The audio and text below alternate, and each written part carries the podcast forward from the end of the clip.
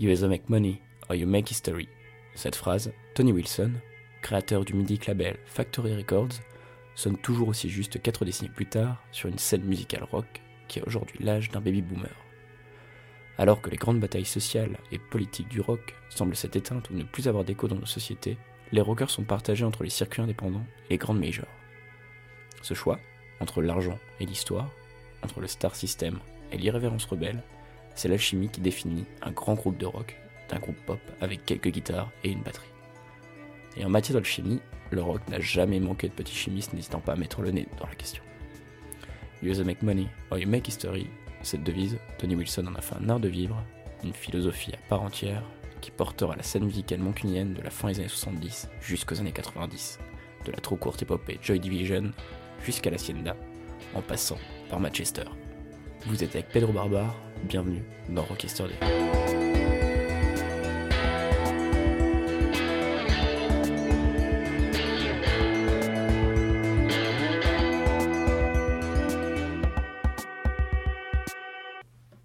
Alors que la période hippie et psychédélique s'achève à l'aube des 70s, pour laisser sa place au hard et au glam, un rock d'un nouveau genre émerge au milieu de ces deux scènes, le punk. Ce style, héritier du proto-punk des années 60, avec des formations comme MC5, Iggy Pop and the Stooges, ou encore les Doors, se caractérise par une musique moins baroque et simplifiée, venant s'opposer au rock complexe des années 60. Des Ramones aux Sex Pistols, les paroles sont engagées, souvent nihilistes, avec une devise No Future. Pas d'avenir dans un monde violent, de plus en plus réactionnaire, faisant face aux premières crises économiques post-seconde guerre mondiale. Profondément anti-autoritaire, le mouvement se démarquera par une forte identité vestimentaire, une époque où Vivienne Westwood avait encore du goût, et une rébellion contre l'establishment.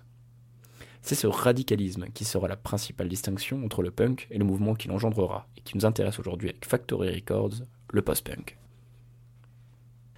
Les Sex Pistols chantaient No Future, mais il y a un futur, et nous essayons de le construire. Cette phrase, de Allen Ravenstein, clavier du groupe Père Ubu, symbolise cette évolution de philosophie, autant dans la musique que dans l'attitude. C'est en 78 que sont jetées les bases musicales de ce nouveau genre, avec trois albums piliers, The Scream, The Siouxsie and the Banshees, Real Life, The Magazine, premier album de Public Image Limited. Ce dernier groupe, comme un symbole, est mené par Johnny Rotten, ex-guitariste et chanteur des Sex Pistols. Le post-punk tire principalement ses influences musicales du proto-punk du Velvet ou encore de David Bowie. Mais ces influences ont parfois des origines beaucoup plus expérimentales, avec des artistes comme Kraftwerk et son utilisation froide et industrielle du synthétiseur, ou encore Brian Eno qui utilisera l'instrument de manière plus douce et planante. C'est d'ailleurs cette utilisation précurseuse du synthétiseur qui fait entrer le post-punk dans le grand et passionnant fourre-tout du mouvement New Wave. Les différentes formations de post-punk s'éloignent de l'industrie musicale mainstream et se démarquent par leur côté arty et intelligent music. Cette recherche dans le son sera ce qui les rendra rebelles pendant que les paroles s'assagissent et portent le plus souvent sur des préoccupations immatérielles et autocentrées. Mais ne nous égarons pas trop en considération sur le post-punk et revenons à nos moutons mancuniens de Factory Records. Tony Wilson, fondateur du label, dira un jour Factory Records n'aurait pas existé et ma vie n'aurait pas été la même sans Joy Division. C'est donc avec Joy Division que débutera cette fabuleuse épopée rock au cœur d'un Royaume-Uni et d'un Manchester en proie à la récession économique imposée par Thatcher, au chômage, à la pauvreté et à un idéal de société démocratique et libérale qui se meurt. Le 4 juin 1976, à Manchester, un petit groupe de punk londoniens se produit au Leather Street Trade Hall. Existant depuis presque un an, commençant à se faire un nom, ce groupe, c'est les Sex Pistols. Dans le public, peu de monde, une quarantaine de personnes tout au plus. Et pourtant, ce concert aura l'effet d'une bombe. On comptera ainsi parmi les présents Joe Strummer, qui décidera dans la foulée de quitter son groupe qu'il qualifie de merde London SS et de rejoindre les Clash, Pete Shelley et Howard Devoto, jeunes fondateurs des Buzzcocks, et Tony Wilson. C'est à ce concert que Bernard Sumner et Peter Hooks, respectivement futurs guitaristes et bassistes de Joy Division, se rencontrent.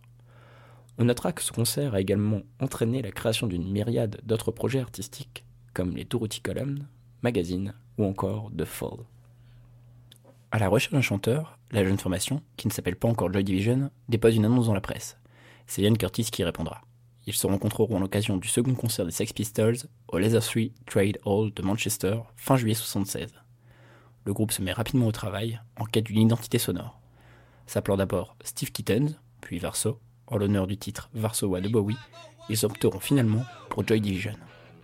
Le groupe commence à se produire face au public. En janvier 78, multipliant les dates dans le nord du Royaume-Uni, ils étoffent leur répertoire et précisent leur son.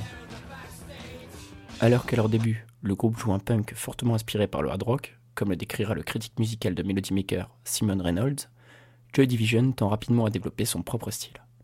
Inspiré par le rock, Bowie et Siouxsie and the Bunches, leur son se caractérise par un rythme lent, une basse mélodique omniprésente, une guitare saturée et simple, ainsi qu'une batterie l'étant tout autant. Joy Division compose avec les différentes limites et lacunes techniques de chacun de ses membres. Concernant les lyrics, Ian Curtis les écrivait seul, en amont, et les adaptait à l'instrumental. Décrivant l'isolation, le désespoir, la dépression, l'angoisse, les termes abordés sont froids et tristes. Dans une Angleterre l'étant tout autant à l'époque, leur style plaît, et les labels commencent à s'intéresser à eux. Le label de Bowie et Jefferson Airplane en avril 78. Ils enregistreront un album avec le label. Cependant, l'aventure n'aboutira pas. Le projet sera uniquement vendu en copie pirate. En septembre de la même année, il participe à l'émission So It Goes de l'animateur et producteur Tony Wilson, dont nous avons déjà parlé. Ce dernier a des vues sur le groupe depuis un certain temps. Il leur avait d'ailleurs proposé une collaboration que Ian Curtis avait poliment refusée pour accepter celle de RCA. La raison? Joy Division n'était pas invité dans Sweet Goes, l'émission de Tony Wilson. C'est maintenant chose faite. Joy Division sera le premier groupe à rejoindre Factory Records en octobre 78. Le contrat liant le groupe au label sera signé avec le sang de Tony Wilson. S'il a fallu attendre octobre pour voir un premier groupe signé chez Factory Records, l'épopée débute en janvier. Tony Wilson et Alan Erasmus créent d'abord un club, le Factory, où se produisent les jeunes artistes mancuniens tels que les Dorothy Column, Joy Division ou encore Cabaret Voltaire. Peter Saville, designer, se joint à l'aventure en tant que directeur artistique. En septembre 1978, Tony, Alan, Peter et Rob Gretton, manager de Joy Division, créent Factory Records. Ils sortent dans la foulée le premier EP du label, avec les groupes jouant régulièrement dans le club. Au début de l'année 79, les EP de Orchestral Maneuver in the Dark et A Certain Ratio, ayant signé entre-temps, sont publiés. Le premier album produit par le label est signé Joy Division. C'est le cultissime Unknown Pleasures. Six mois plus tard, c'est au tour des Dorothy de publier le leur. Tout va pour le mieux pour le jeune label. Mais l'innocence ne dure qu'un temps. En mai 80, alors que Joy Division vient de finir l'enregistrement de son second album, Closer, Ian Curtis se suicide. Le groupe se retrouve orphelin, tout comme Factory Records. Cet événement marque tous les artistes, comme l'équipe dirigeante du label. Ce décès inspirera le titre Souvenir Orchestral Maneuver in the Dark. Un mois plus tard, en juin 80, le single Love Will Tear Us Apart sort dans les bacs et se classe dans le top 20 UK. C'est la consécration publique pour Joy Division, qui finira par se séparer après la sortie de l'album. Cette séparation, n'en étant pas vraiment une, le groupe se reforme aussitôt sous un nouveau nom, New Order. La formation reste la même. Bernard Sumner ajoute le chant à la guitare, Peter Hook reste à la basse et Stephen Morris à la batterie. Les trois, toujours très influencés par le krautrock et Kraftwerk, prennent un virage définitivement électronique. La compagne de Stephen Morris, Gillian Gilbert, rejoint New Order au clavier. Les derniers titres écrits par Joy Division sortiront sous le nom de New Order. Toujours chez Factory Records, le premier album du groupe, Movement, sort en novembre 1981. Malgré un accueil mitigé de la critique, l'album se classera tout de même en 30e position des charts britanniques. Toujours dans la volonté de make history, Tony Wilson échange avec les membres de New Order et il est décidé que Factory Records achète une ancienne usine textile, devenue entre-temps un showroom de bateaux à moteur, pour en faire un nightclub. L'intérieur sera entièrement designé par Ben Kelly et Peter Saville. La qualité du travail, devrais-je dire l'œuvre, au vu de la renommée des deux responsables, sera d'ailleurs saluée par la critique. Nommé FAC 51, Hacienda, et plus communément appelé The Hacienda, le club est inauguré en mai 82. Principalement financé par New Order, le club sera un gouffre financier pour le groupe, lui coûtant près de 10 000 livres par mois. Ces pertes sont principalement dues aux tarifs extrêmement avantageux pratiqués par le club à l'entrée, comme au bar, et également à l'explosion de la consommation d'ecstasy au milieu des années 80 en Angleterre et plus particulièrement à Manchester. L'année suivante, le 7 mars 83, après un album et trois EP, New Order prend un virage musical. Le public sera en rendez-vous. Blue Monday sera le maxi 45 tours le plus vendu de l'histoire britannique, avec plus d'un million d'exemplaires vendus. Abandonnant la noirceur qui les caractérise depuis Joy Division pour développer un post-punk et une new wave beaucoup plus positive, ils amorcent le style dance alternative. Ce titre annonce un nouveau mouvement musical, Manchester. C'est dans ce contexte d'émulsion artistique et musicale que les Happy Mondays signent chez Factory Records. Repéré par un DJ de l'Hacienda, Mike Pickering, le groupe, composé notamment de Sean et Paul Ryder, Mark Day, Paul Davis, Gary Whelan et l'inénarrable Mark Bellsbury, fait le pont entre la scène post-punk mancunienne et la scène UK rave émergente. Mélangeant savamment le funk, la house, le krautrock et le psychédélisme, ils sont l'autre tête historique de Manchester. Ils sortent leur premier EP en 1985 sous le nom de 45 EP. Au milieu des années 80, les Happy Mondays et New Order sont sans conteste les deux formations les plus importantes de Factory Records.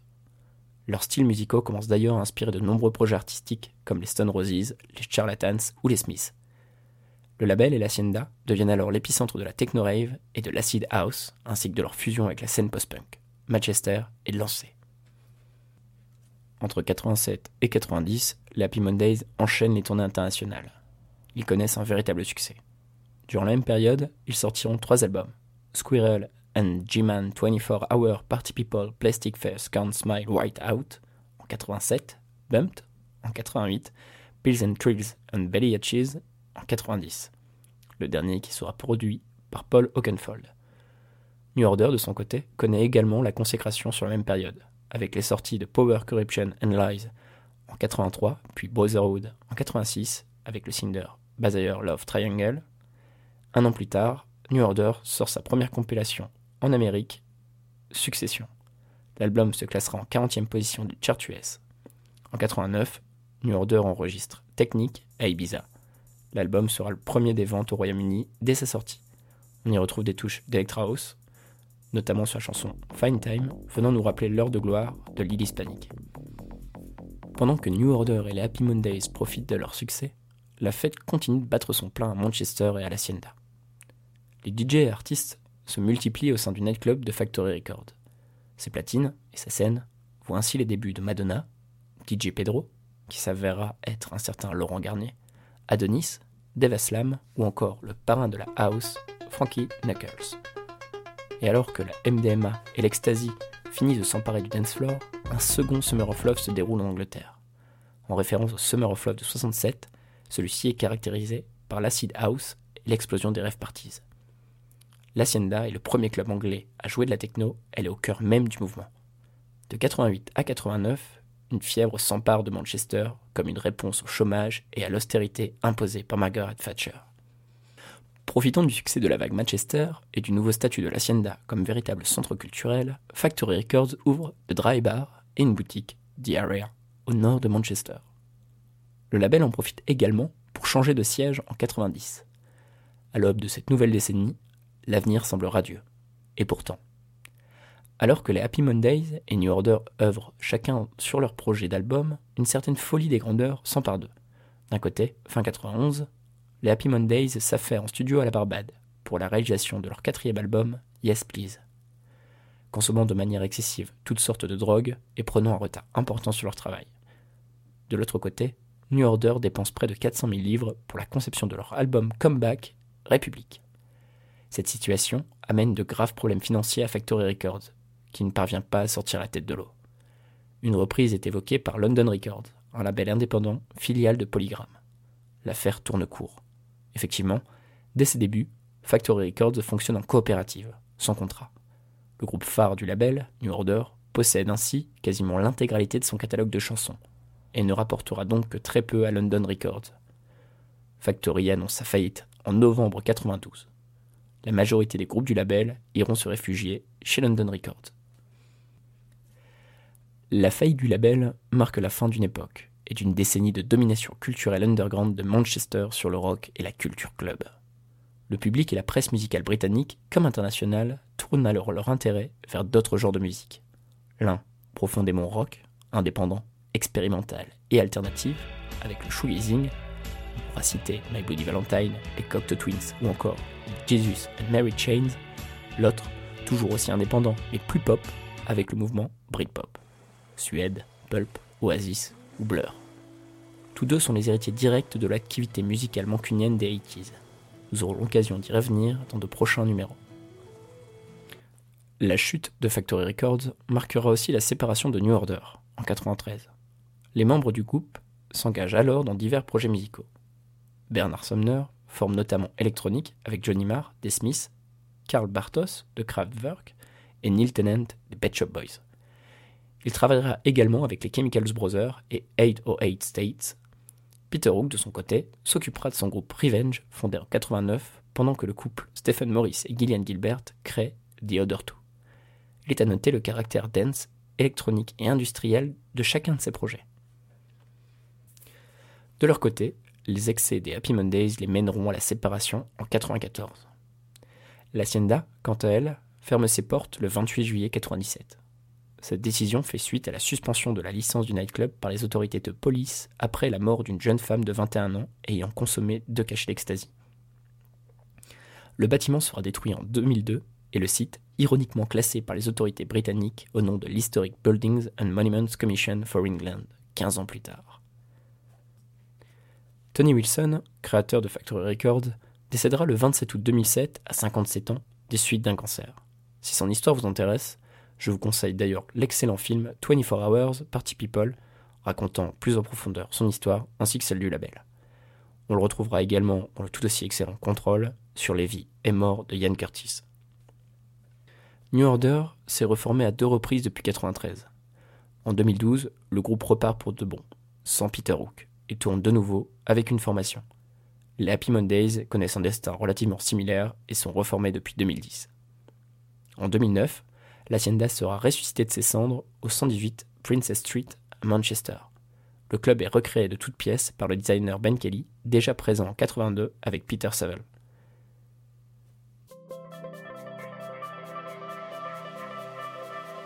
Nous voici arrivés à la fin de ce premier numéro de Rockester Day. J'espère qu'il vous a plu. J'aurai le plaisir de vous retrouver dans deux semaines, jeudi 30 janvier, pour un podcast dédié au mouvement Britpop. Je vous invite également à me retrouver sur Instagram, @pedrobarbar, pour ne rien manquer de l'actualité musicale et de celle du podcast. Je ne vous imposerai pas un musicalement vôtre qui serait un peu convenu. N'oubliez simplement pas qu'on n'est jamais bête à écouter de la musique et excellente semaine à vous.